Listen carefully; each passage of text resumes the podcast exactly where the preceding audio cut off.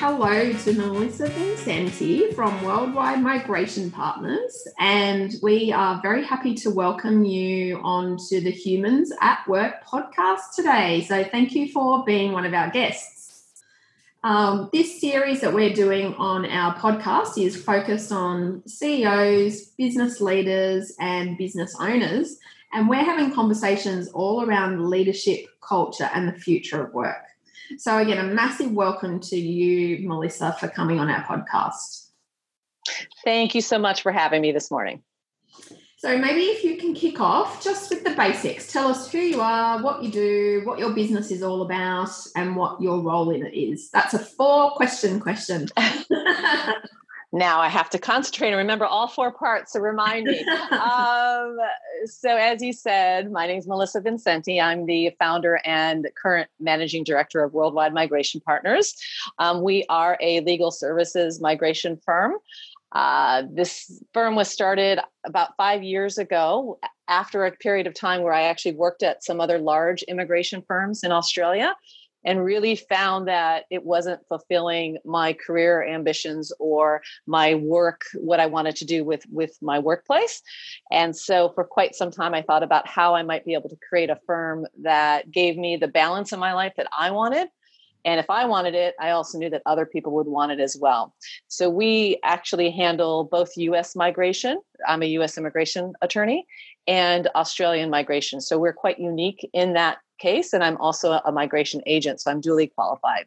So we have a unique space in the migration space here in Australia. We're the only firm that does concentrate on both and have uh, professionals working in both fields. So that's how we started about five years ago. Okay, beautiful. I'm really interested in you just expanding a little bit. Um, I love it when I hear stories of people starting their own businesses so that it can really serve them well and help with their own work life balance, etc. So, can you tell us what you might do on a day to day basis that allows you to have that balance that you desire from a workplace point of view? I think the first thing to remember is you have to have the desire to really make it work. It's it's for a long time for me. It was a vision of something that I had wanted in my own life, uh, in my own career, and I kept taking steps toward having that balance. For me, that's a balance with an integration with my family. Um, I have a almost 15 year old son. He's going to be 15 year old 15 years old tomorrow, and um, and not just that, but also with what I wanted to accomplish um, uh, in, in, my life, more beyond my career. So having that balance uh, spiritually uh, with my work, um, with other desires that I had in my own life. So I had had my own firm in Hawaii for a decade, um, which was not balanced. I worked in litigation. I was involved in several large, very um, intense cases that took me away from my family. And it was just the realization through that, and that was during my 30s and early 40s. Uh, was a realization at that time that uh, I was putting my clients above everyone else because they needed me. It was a very uh, hard situation for my clients. Um, and I just recall I had such a uh, moment in my life where I came home one night and realized I hadn't seen my infant son for approximately five days because I had been leaving before he got up and I was coming home after he had been to bed. And that just was that moment in my life where I thought, this cannot be my life. And I was dedicated to the law, I was dedicated to my clients, but that balance wasn't there at all. Mm. So that's where I started to get the idea of coming to Australia. My husband had lived here um, when he was in high school.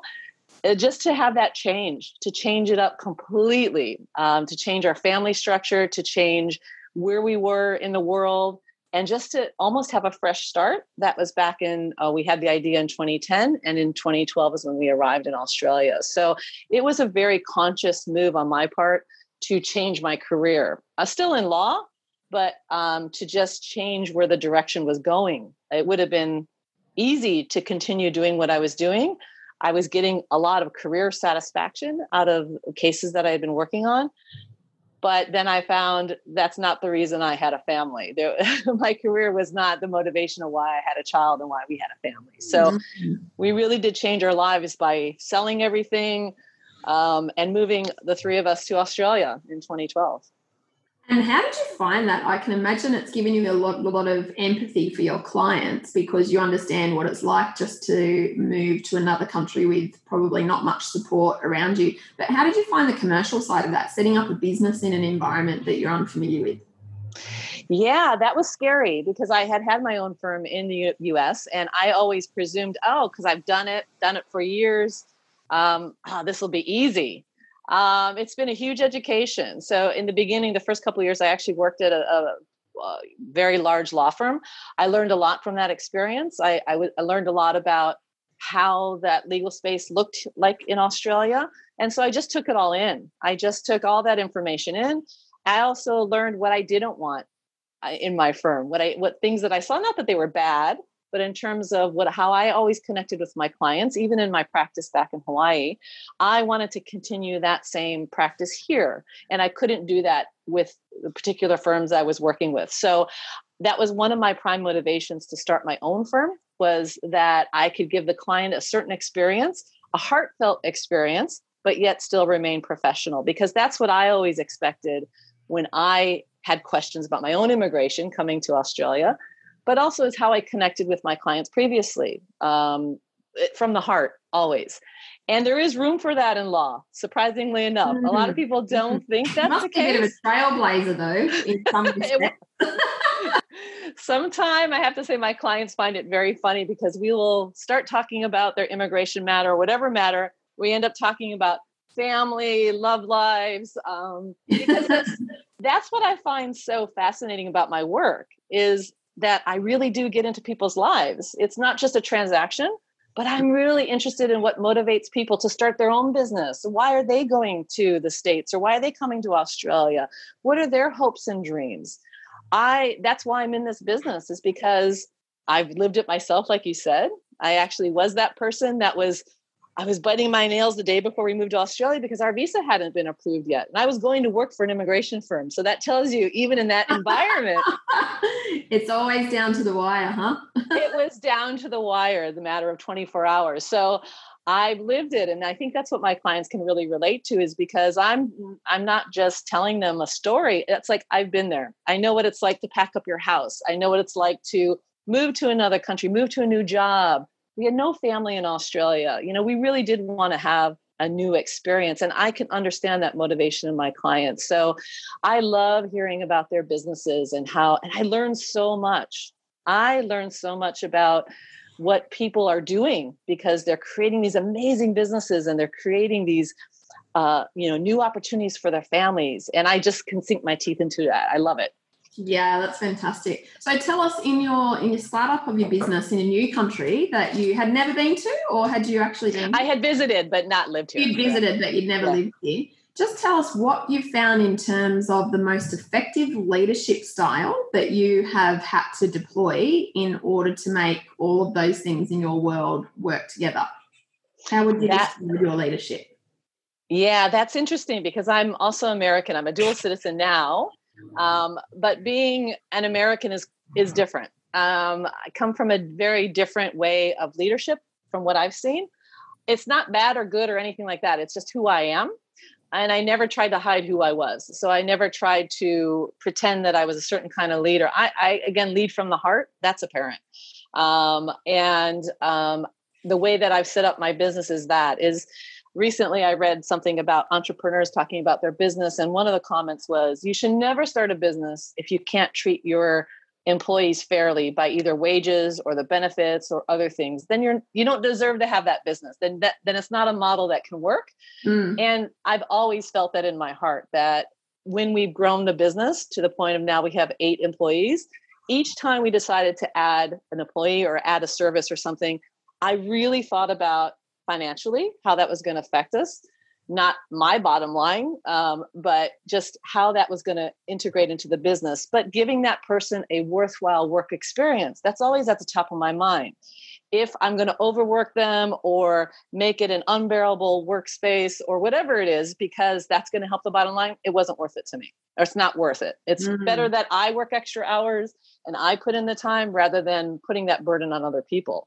So that was one of the key things that I used as we kept building our business. And it started with my husband and I uh, five years ago. you know, he's uh, my uh, IT guy and my um, uh, manager, and so we worked together first couple months, and it was like we started from that base, mm. and so from there we kind of came with the philosophy is if I can't do the work and I'm not willing to do the work, then I don't have the right or the desire to hire someone to do that to to do that work. It's so very, I mean, it's very aligned with the being more human philosophy because you're talking about humans first, you know, absolutely. and you're talking about the motivation for business not being about profit, although profit is obviously something that's important. It's not the most important thing.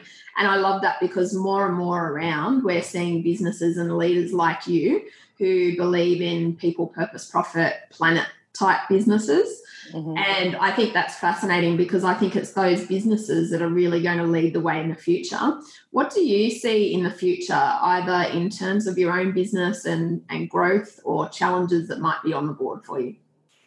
I think there's always, this has always been a challenge, is always going to be a challenge, is to find people that will work with you that have similar philosophies. So, not everyone is coming from this space with the same type of philosophy in terms of um, you know how we we all work remotely by the way. So i should have prefaced that. We've always been a remote firm which is quite unusual um, in this space w- since we started five years ago. So all of us work from home. That's always been the situation.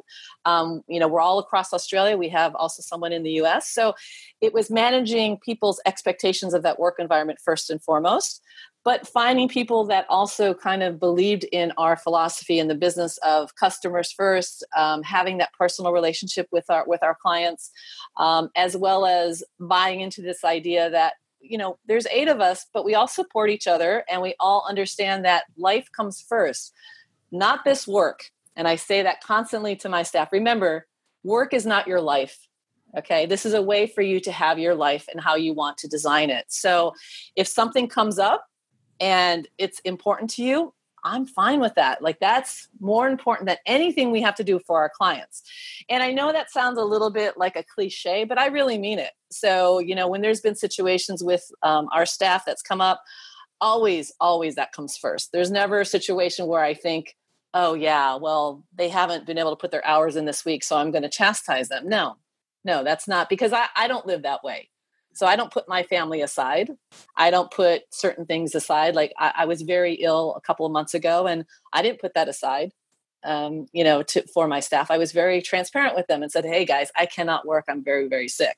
So I don't. It's trying. The challenge is making sure that we find people for our team that fit into that philosophy, and will support each other in that philosophy. So, and I think we've done that successfully so far. So not sure what the future will hold, but that's kind of where we're coming from. Mm. Yeah, it's it's always interesting to me. I think it's to me it's such a logical approach what you're talking about, but as you're saying, it can be tough to find humans who work that way.